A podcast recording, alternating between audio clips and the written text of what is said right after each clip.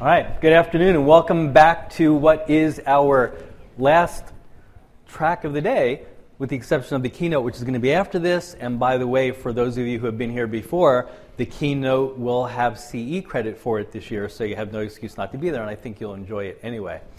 Uh, for those of you who do not know me or haven't heard me yet, my name is uh, Dr. David Glick. I have been in the practice of pain since 1990. Um, I typically have sort of honed my teeth on seeing the difficult, chronic, or, or complicated case that no one else can figure out. So we've had fun with those. Um, so, what I wanted to do with this session that we've prepared for you today is I wanted to take a little bit of a look at imaging studies. And the reason why is there seems to be this problem that we have when it comes to evaluation of the patient. And I'm about to lose a friend over this because this friend called me up and said, Hey, David, will you review an MRI, my MRI with me? Because I just got this thing and I want to know what's going on. I said, Okay. And he's telling me what the MRI findings are. But then he's also telling me what his symptoms are. And the symptoms don't match what the MRI says, but they're treating him based on the MRI. So I said to him, Well, don't tell me what the MRI shows what, is, what did the exam show? And he tells him what the MRI showed. Well, it turns out when you get his records, you find out no one ever did an exam. They're completely relying upon an imaging study. And how often does that happen?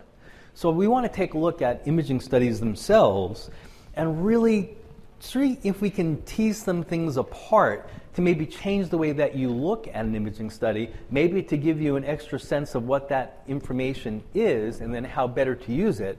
Because if we just rely upon what we think they do, we're really at risk for a potential red herring when it comes to the treatment of the patient. Because if you're treating something that really isn't pathology, do you expect an outcome? Well, I'm not so sure. So let's see what we can do. I have nothing official to disclose.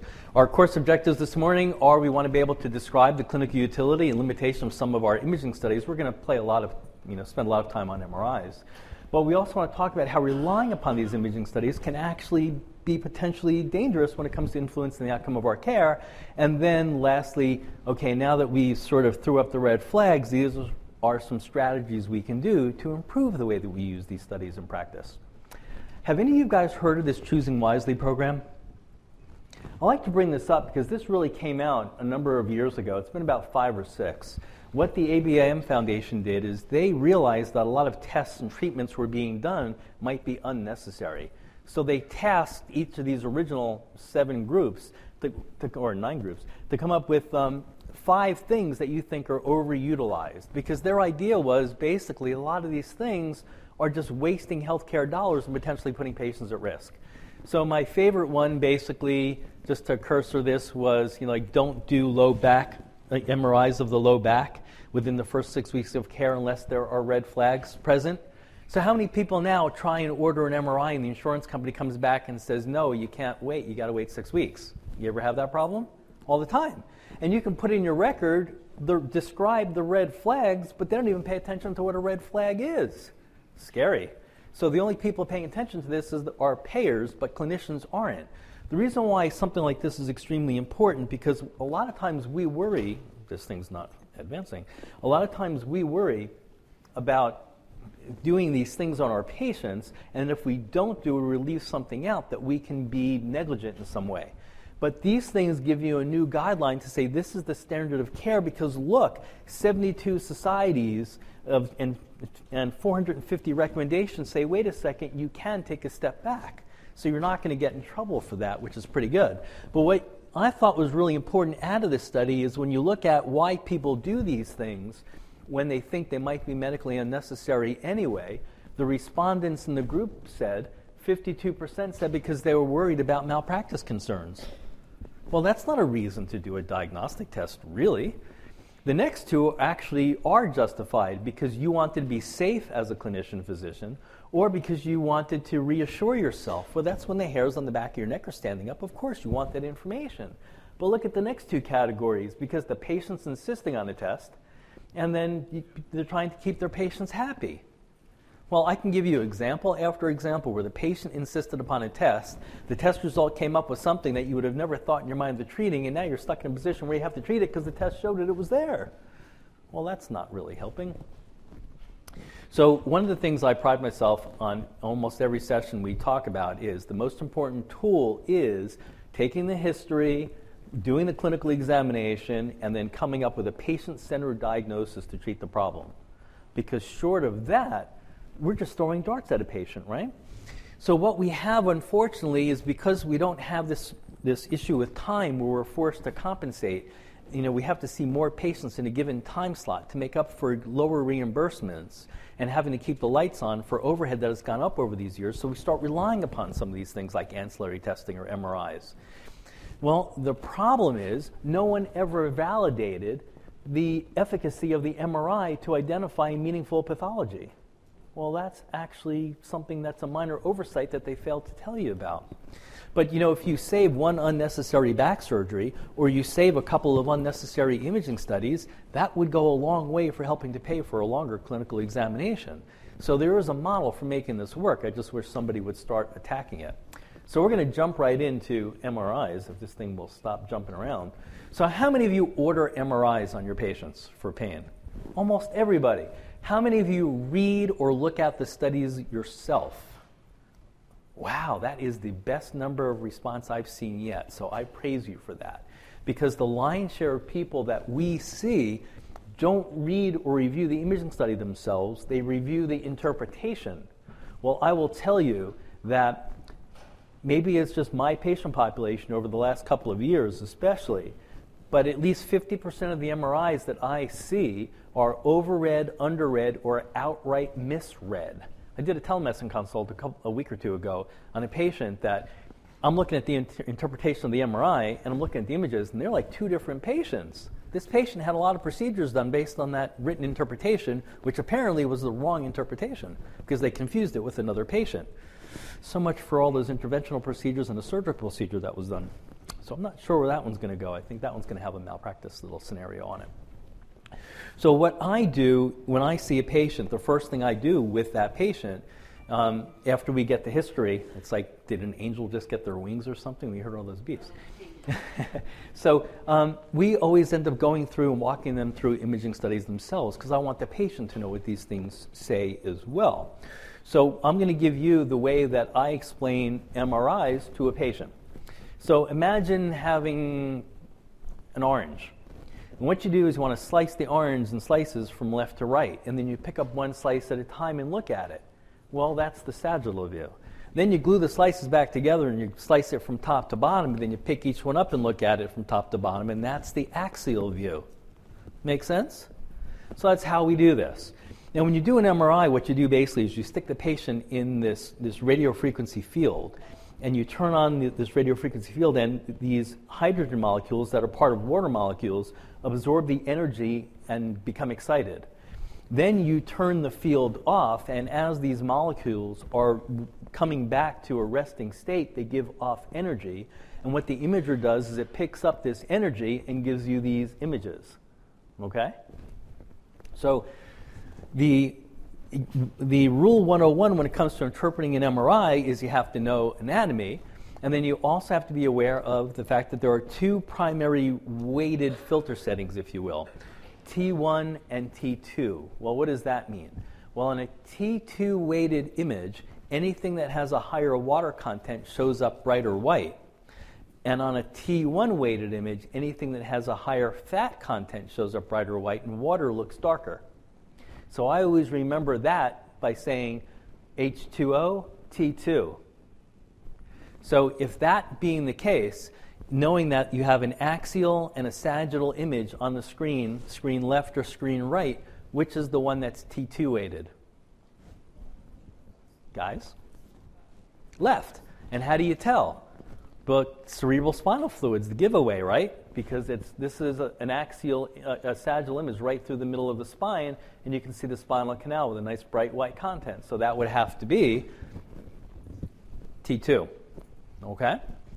So now we're looking at the anatomy, and you know that this is a slice right in the middle of the spine because you can see spinous processes in a big wide open canal. Everyone agree? And what you have here is this bamboo structure because you got vertebra disc, vertebra disc, vertebra disc. Can we all agree to that? It looks pretty normal until you get up to this little thing here at about L5S1, and then what do you see? A little tiny disc bulge, right? All right, so here's the deal. This, uh, imagine this patient got injured, I don't know, about a week or two before the MRI was done. Okay? So this patient comes in complaining of back pain, and, this, and you order the MRI, and the MRI comes back and says disc herniation L5S1. Seem plausible? So, how do we know that this disc herniation is clinically relevant to the patient? And is there a justification to say, wait a second, it may not be?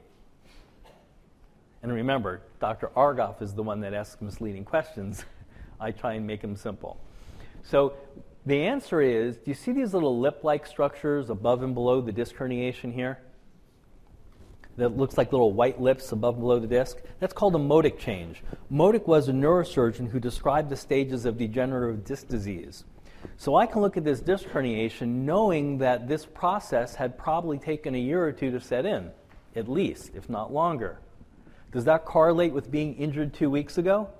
No. So that would suggest that the patient one would have had a disc herniation going back at least for the last couple of years that was asymptomatic because they had no pain until two weeks ago. So already the red flag goes up and says, well, wait a second, it could be highly plausible that this is not a related pathology. Now, mind you, it could be that the pathology was there and the patient did something to push themselves over the edge and now it's symptomatic. So that's plausible. But we also look at this information and say, okay, if I'm going to do something as simple as an interventional procedure, which we do all the time, is there any information on this image that I can data mine that gives me an idea of assuming that it might be a problem, what I might want to go after? There's the other trick question, right? And the answer to that is yes, there is. So we know we have a disc herniation at L5S1, right? What nerve root exits at L5S1? L5. However, this disc herniation, when you look at the axial study, is well below the L5 nerve root, which exited the IVFs above. So what you do see here is this disc herniation is, is sort of pressing upon the thecal sac. It's abutting the S1 nerve root, but it does not appear to be compressing it. Can everybody see that? So you have a little disc herniation here. It's abutting the S1 nerve root, which is right about there but it's not compressing the S1 nerve root, and it's sparing L5 because it's below that. So, could you do an L5 transforaminal epidural?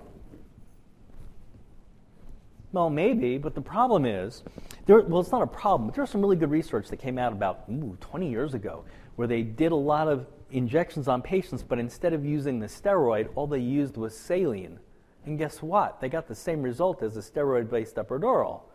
So, what that means is maybe erasing away or rinsing away some of the inflammatory cytokines might play a role in that treating the patient as well. So, if you're going to do an epidural, why not get, why not get a, you know, a, an extra shot at having both sides of that equation just in case? So, I wouldn't do an L5 transforaminal epidural because it would be hard to get the medication to the canal. But would an L5 S1 interlaminar epidural be a good case to go because that's where the disc pathology is affecting the S1 nerve root? Yeah.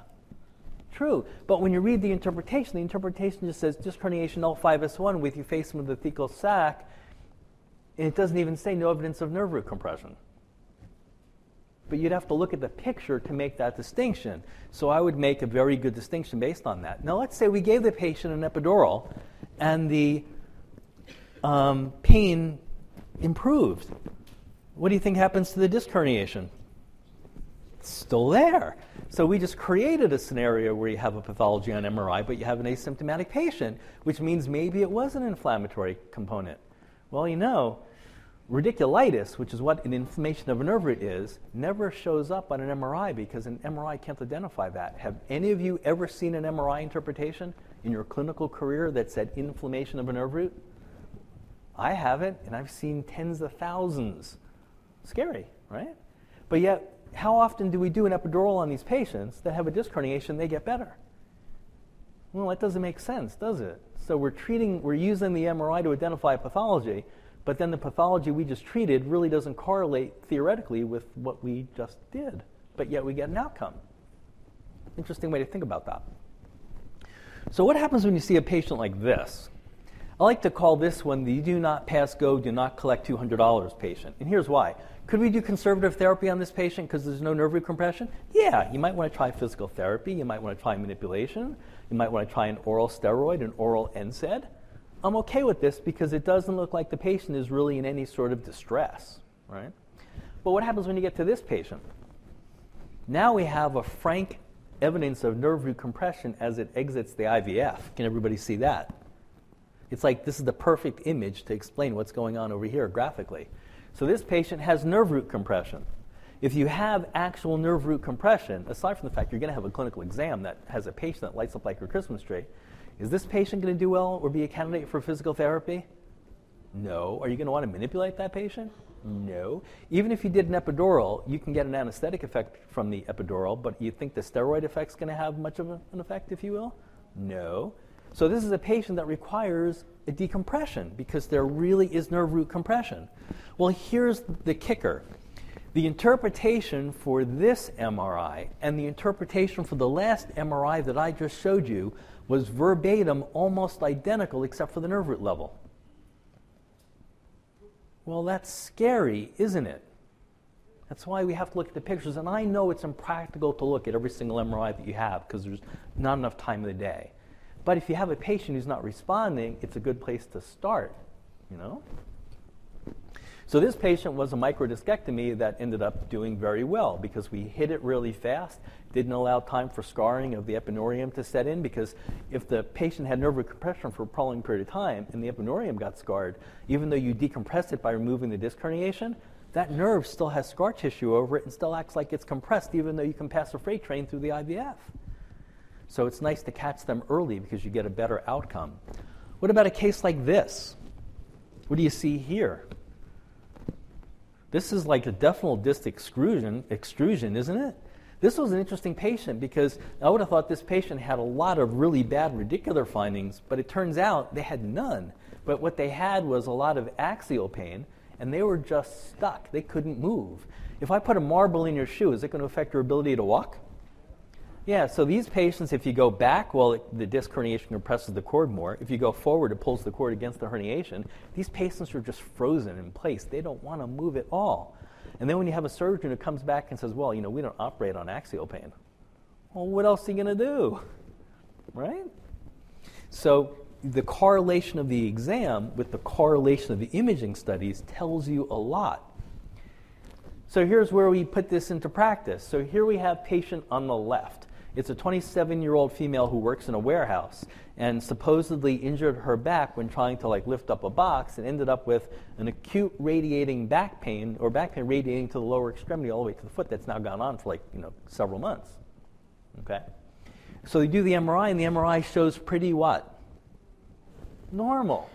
So when you have a normal MRI in a workers' comp scenario, what do you think the insurance company says about the patient? They are malingering. What do you think the doctor says when the patient is asking for their pain medication? Medication seeking, right?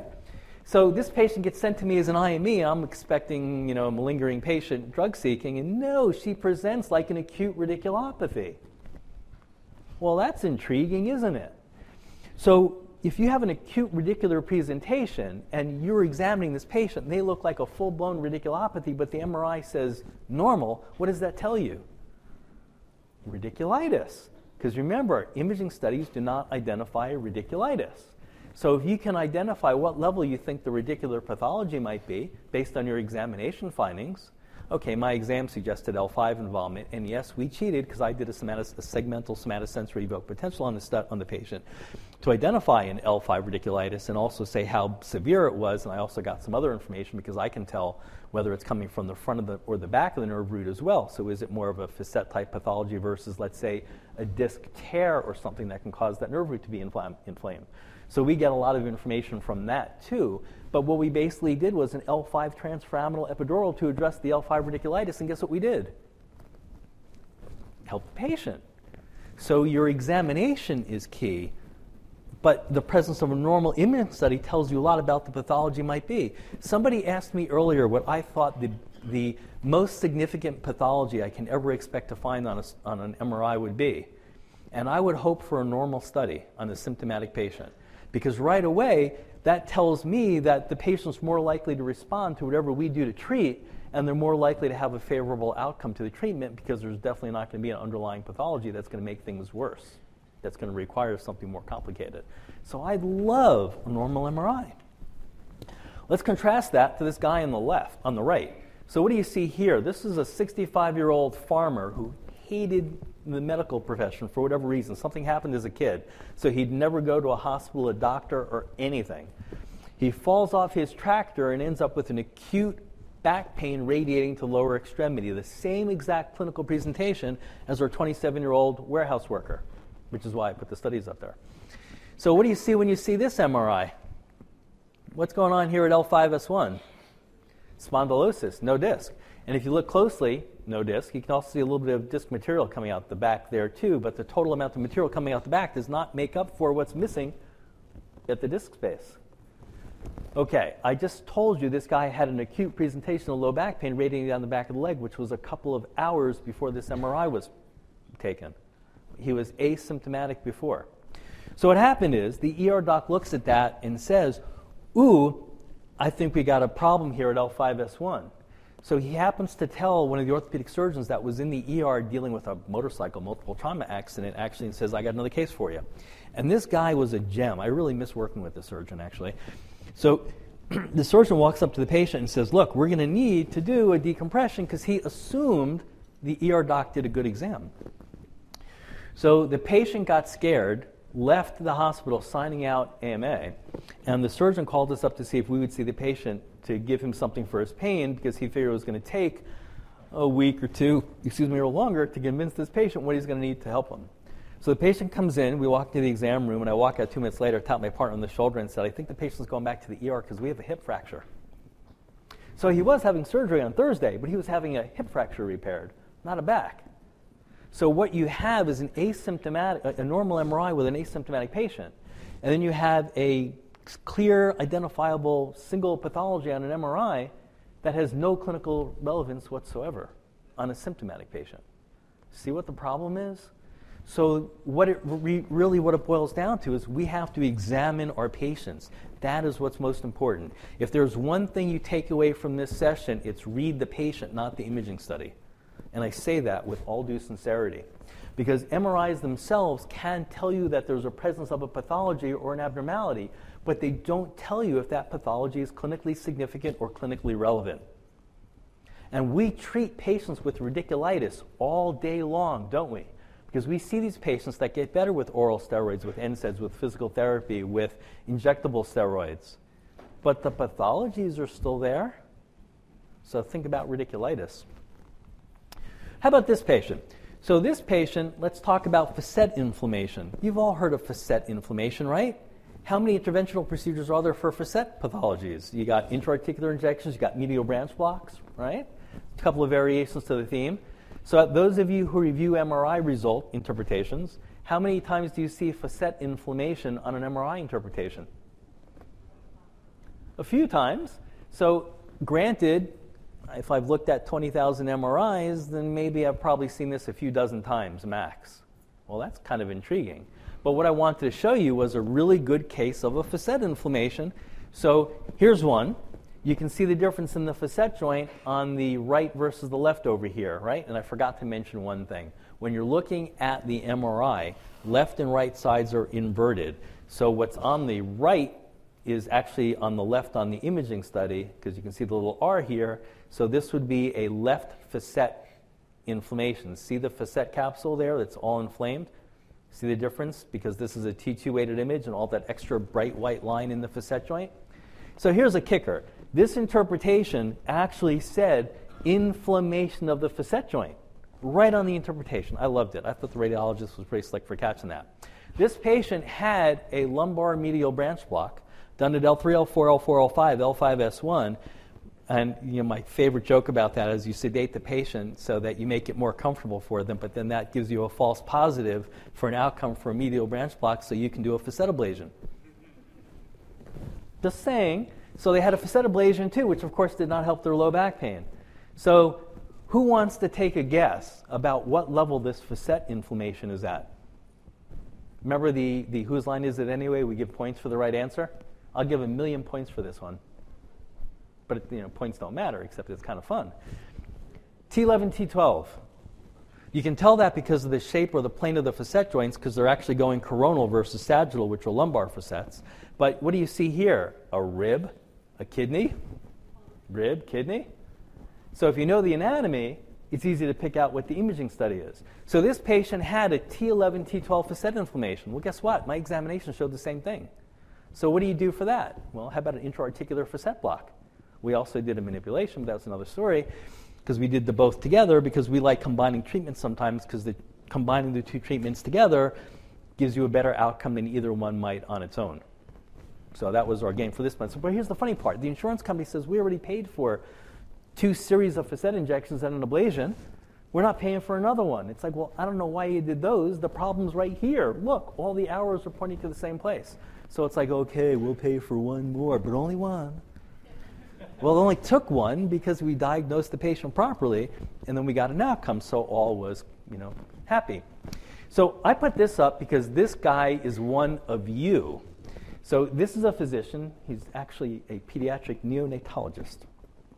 Um, I like the guy. so he was having back pain for two years, increasing in severity, but he had two different manifestations. He had back pain that was just constant, chronic, and sort of centralized, maybe radiating a little bit, that was just getting worse over time.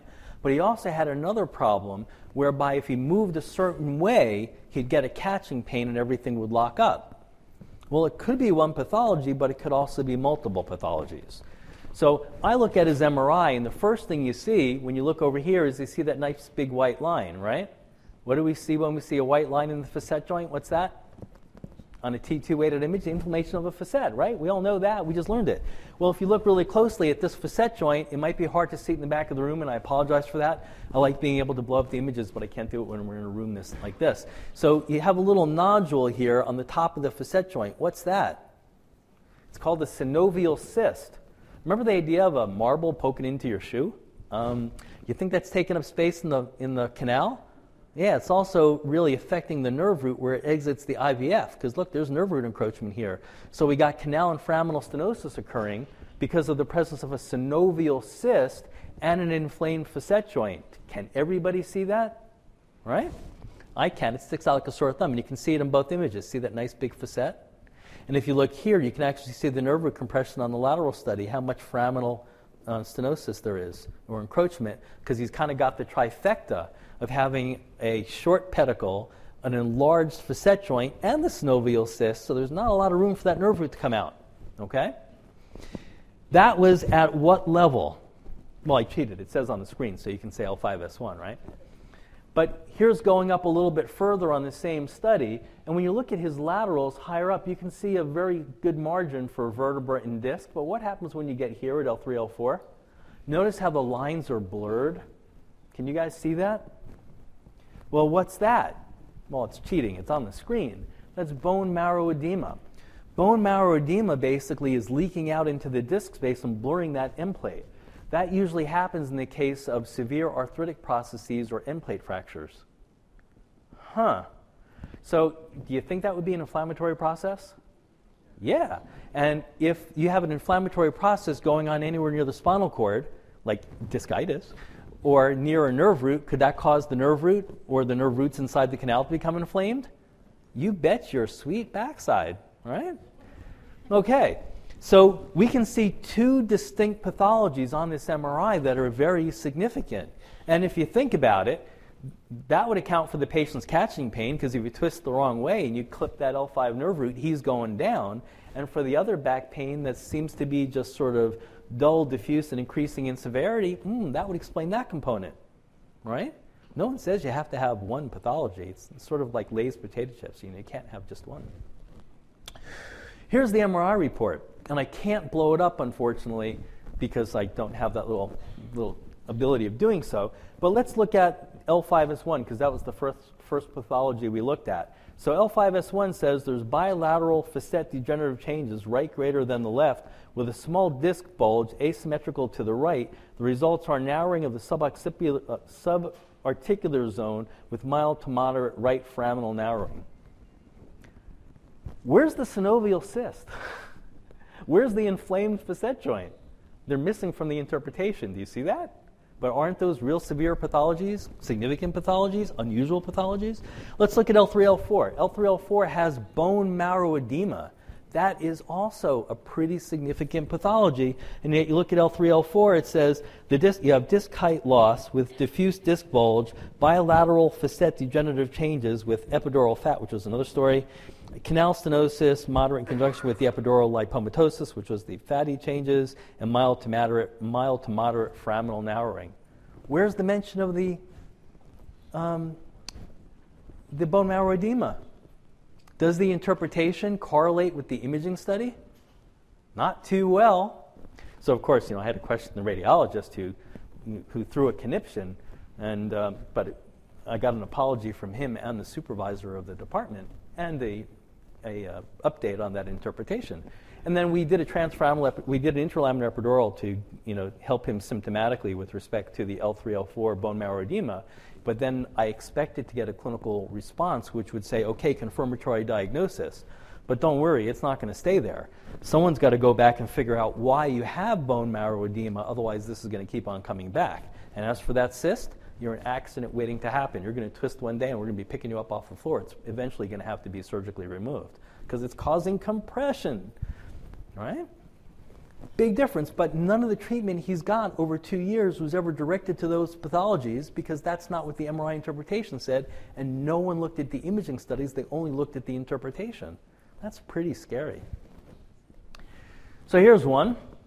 What do you see here? This is a pre surgical MRI. What's the only pathology you can see on this pre surgical MRI? Small, tiny disc bulge with disc desiccation, right? At what level? L405. See, it's a little bit darker disc, and you got a little tiny, we'll call it a protrusion. How's that? We won't even call it a bulge. And you can see on the axial slice that correlates to that level, you, t- you see a slight small protrusion in the back. But is that protrusion pushing on anything? No. Is there anybody in this room that would call this a surgical decompression case?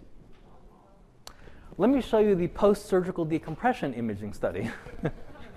So here's our post surgical decompression imaging study. And I kid you not. So, how do you know that this is the post surgical study versus the pre surgical study? I knew you were going to ask that question. because if you look right here, whoops, sorry. If you look right here, there's a little tiny white spot in the back of the pedicle because that's where they drilled the hole to do the microdiscectomy. Okay, that proves the patient had surgery, but what would you say when you look at this disc pathology on the pre surgical versus the post surgical? Looks identical? What did they do? Drill a hole, stick some instruments in there, and say, okay, you're decompressed? Yeah, this patient had sacroiliitis, by the way, on clinical exam after the surgery, which we injected the SI joint. The patient did really well. I don't make these cases up, by the way. These are all real cases that crossed my attention. So yesterday in the, up, in the class with the uh, neck and upper extremity sessions, for those of you who took that, we talked about this scenario. And this is extremely important because we all remember the distribution of the brachial plexus, right? C5 through T1 nerve roots. So C5 dermatome, lateral arm, forearm, C6, first two digits, C7, middle digit, C8, last two digits, T1, kind of medial arm, forearm. Everybody agree with that? All the muscles for grip come from the medial aspect of the, of the ulnar nerve as it kind of goes around the, the medial aspect of the forearm and innervates. Muscles for grip, right, from the ulnar nerve. So that's C8T1. So can we all say with some degree of confidence that if you have numbness and tingling that follows the ulnar nerve distribution, including the fourth and fifth digits, and has decreased grip, grip strength on the presentation of your patient, would you confidently say there's at least a 50% chance that the patient has a C8 or T1 radiculopathy, potentially? It may be a problem involving the medial cord of the brachial plexus, but same distribution? Yes? Here's the problem. At least 50% of the MRIs that are done stop at the body of C7. Well, that's a problem because where does the C8 nerve root come out? C7, T1. Where's the T1 nerve root come out? T1, T2. So even if the MRI could identify a pathology, more often than not, they're looking over here and the pathology's over here. Is that like a little oversight? Potentially? So you guys, Anytime you ever order an MRI to, to evaluate your patient with neck and upper and extremity pain, it's a good thing to write right on the imaging study. Please include axial images of the, to include the C8 and T1 nerve roots through T2. You'll never not do that again. Because remember, there may or may not be a pathology, but at least let's look for it. Because knowing whether it's there makes all the difference in the world. And so the, you guys are bringing this information back to your radiology departments, and you have people scratching their heads saying, whoops, how did we overlook that? So the numbers are getting better, so we're seeing fewer and fewer MRIs missing that area, but it's almost embarrassing. Right? And then I made the joke about, which was true, that one time I suspected a patient with a C8 radiculopathy, and I'm sitting there arguing with the guy in the radiology department. He says, Well, if you want T1 and T2 slices, then that's a thoracic study. So they said, look, I don't care what you do, just do it. So they did a cervical study stopping at the body of C7, a thoracic study that started at the body of T1, and what we didn't get was the C8 nerve root, and the patient had a C8 radiculopathy. Luckily, I thought it was inflammatory anyway by that point, so I really didn't care. So my favorite imaging study research was this one study, so I always quote it. Basically, in the mid 90s, Jensen took, let's say, 100, but it was 98 patients, and did MRIs. Well, the problem was these patients were asymptomatic, no symptoms at all. So the results were 52% of those patients had disc bulges and herniations at at least one level, and 39, 38% had bulges and herniations at more than one level. Well, that's the asymptomatic population with disc herniations. The corollary to that study was done in 2013, published in 2016 out of China, which was really cool. They had an N of 3,107 patients who presented to two different ERs during the month of January in 2013 complaining of acute onset of back pain. So they did MRIs on these patients. Well, when they did that, 58.3% had textbook normal MRIs, and 41.3 had some pathology on the MRI, but they found poor correlation with the pathology and the level of the complaints based on the clinical exam. Hmm. So, you have a 50 50 shot of having a disc bulge or herniation whether or not you have symptoms. I did a study that we showed in the, in the neck and upper extremity session too yesterday. I don't know if I put it in here or not. Um, I didn't, but I'll tell you about it. Basically, they did an shoulder MRIs on everybody, bilateral shoulder MRIs on the complete everybody two year olds to, two year olds to 80 year olds in a village someplace. We can never do that in the United States.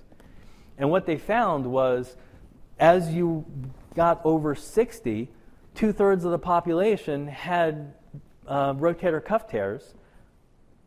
Well, wait a second, that's pretty significant. and most of them were, at least more than the bulk of those, were asymptomatic. So the same thing happens even with shoulder MRIs. You know, you have a greater likelihood of having them on your present whether you have symptoms or not, especially as you get older. And the cervical MRI showed 10% almost of the cervical MRI patients that they did in another study with 500 had such severe spinal stenosis that they thought those patients would be warranting surgical decompression on the double blind side. But no one bothered to tell the guys who interpreted those studies where they said the patient has severe spinal you know, myelopathy, basically, that all those patients were asymptomatic. Do we need to do a myelopathy decompression on an asymptomatic patient? Yeah, probably not. So, anyway, so this guy said, you know what? Borenstein said, I'm going to bet that if you had a disc herniation that was asymptomatic 10 years ago, I'm going to bet that going forward, you're going to have back pain, a greater likelihood of having back pain. And what they found out was if you had a disc herniation 10 years ago that was asymptomatic, you were less likely to have back pain going forward. So, by conclusion, having a disc herniation that is asymptomatic is a protection against having back pain. Well, you can't really make that conclusion in real life, but it sounds kind of cool, right? So, the bottom line is no one ever made this clinical correlation to say that these pathologies we're looking at on imaging studies are of value, and my slide is not advancing anymore. There we go. So on the left, we have that same 27 year old female that we talked about earlier. On the right, I have what has arguably been the most worst MRI that I've seen on a single patient in my practice. Because this one MRI showed every single pathology we ever come across. He had canal stenosis, foraminal stenosis, facet hypertrophy, anterior herniations, posterior herniations, scoliosis, spondylosis. You name it, it was there. So here's the story. Surgeon calls me up and says, Dave, and this is a surgeon we've had a lot of, you know, a lot of patients in common and we did pretty well with.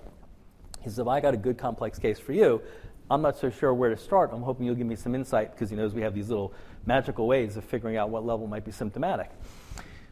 So the patient comes in, and the patient tells me about their pain, and they're pointing right about here, and they say, Well, this is where it hurts. It's especially problematic if I sit for a prolonged period of time when I get up, if I take a step, and it's just constantly nagging me, but sometimes better, sometimes worse. Any radiation down your legs? No. Any, you know, when you see foraminal, you know, when you look at cases like that, you're looking at stenotic type lesions, so you're thinking you're going to get patients with um, you know, claudication type symptoms and antalgic posturing and everything. We're getting nothing. I do my clinical examination on the guy, and I can't find a single clinical examination finding that looks abnormal except for a gluteus medius trigger point. So I've said, okay, this is impossible. I did what arguably was like the most comprehensive evoked potential study I've ever done on a patient. I looked at every nerve root from T11 to S1 bilaterally, and guess what? They were normal. So I said to the patient, well, the only thing I can find is gluteus medius trigger point, which actually corresponds to what you're complaining about. So if you have that, what do you think we should do? Gluteus medius trigger point. So I tell the guy, let's, you know, let's do that and see how he feels. So he gets up off the table and he says, wow, it's sore, but the pain's gone. And I said, don't worry, it'll come back.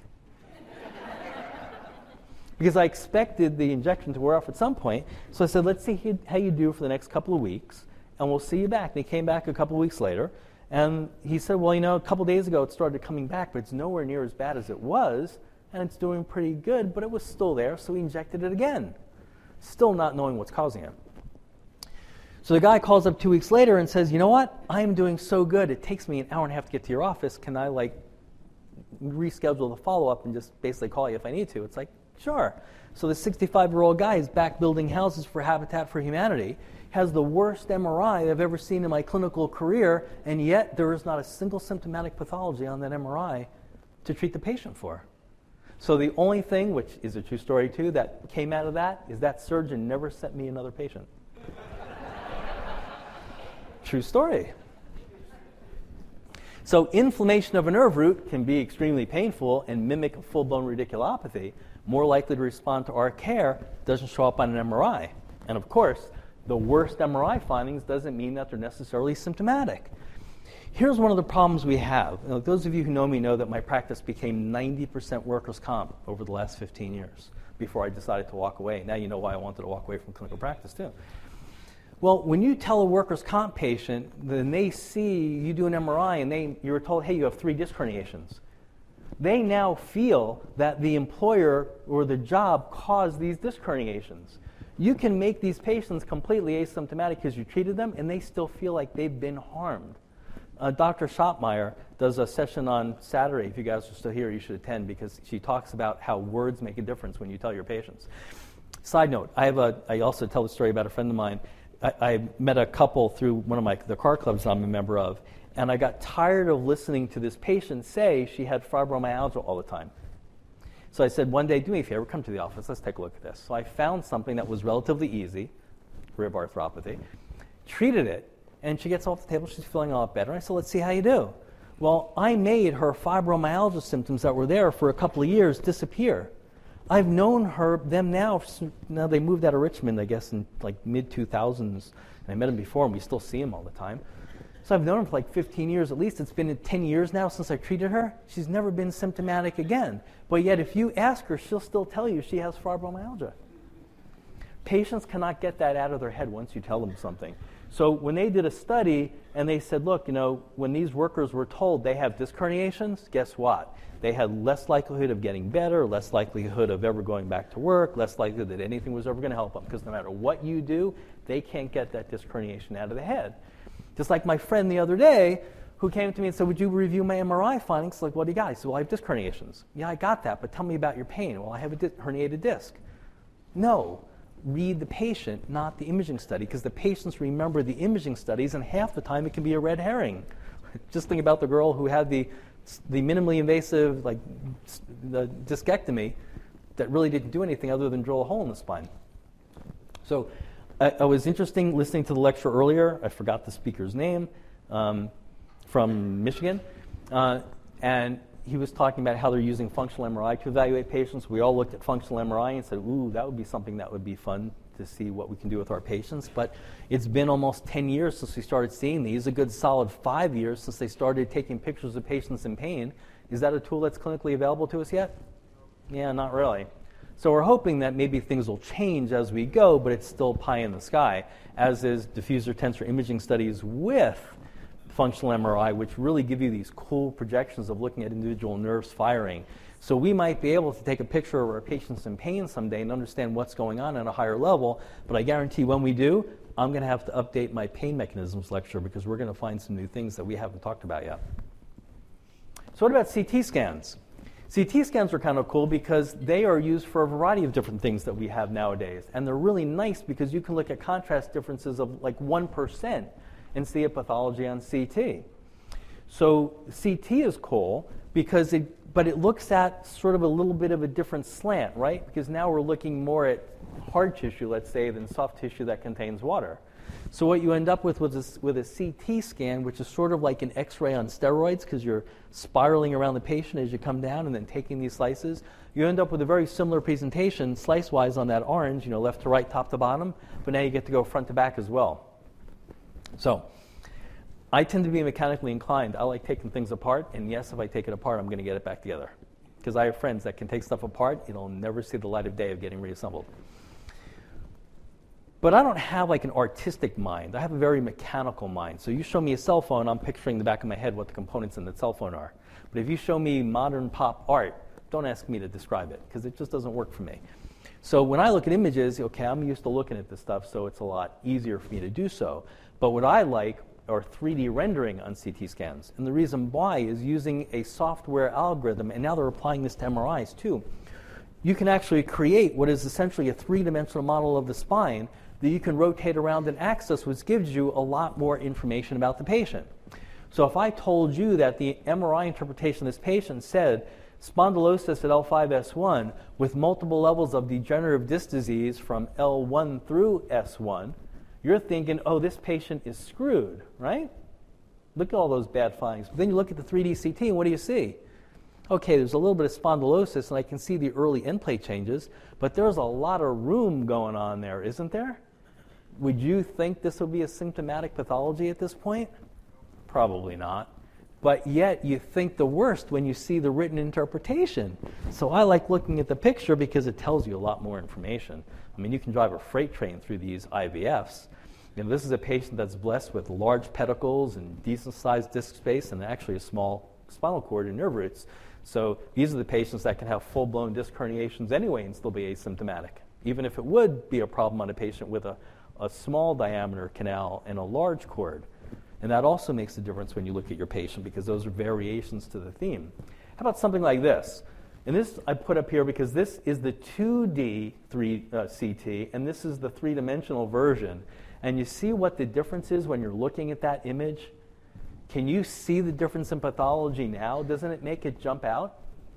So if you ever have the opportunity to order a CT scan, just write please include 3D rendering on it because they'll give you back these images. Because you can look at this and say, where, I mean, granted you have multiple levels of pathology, but where do you see it the worst on the MRI?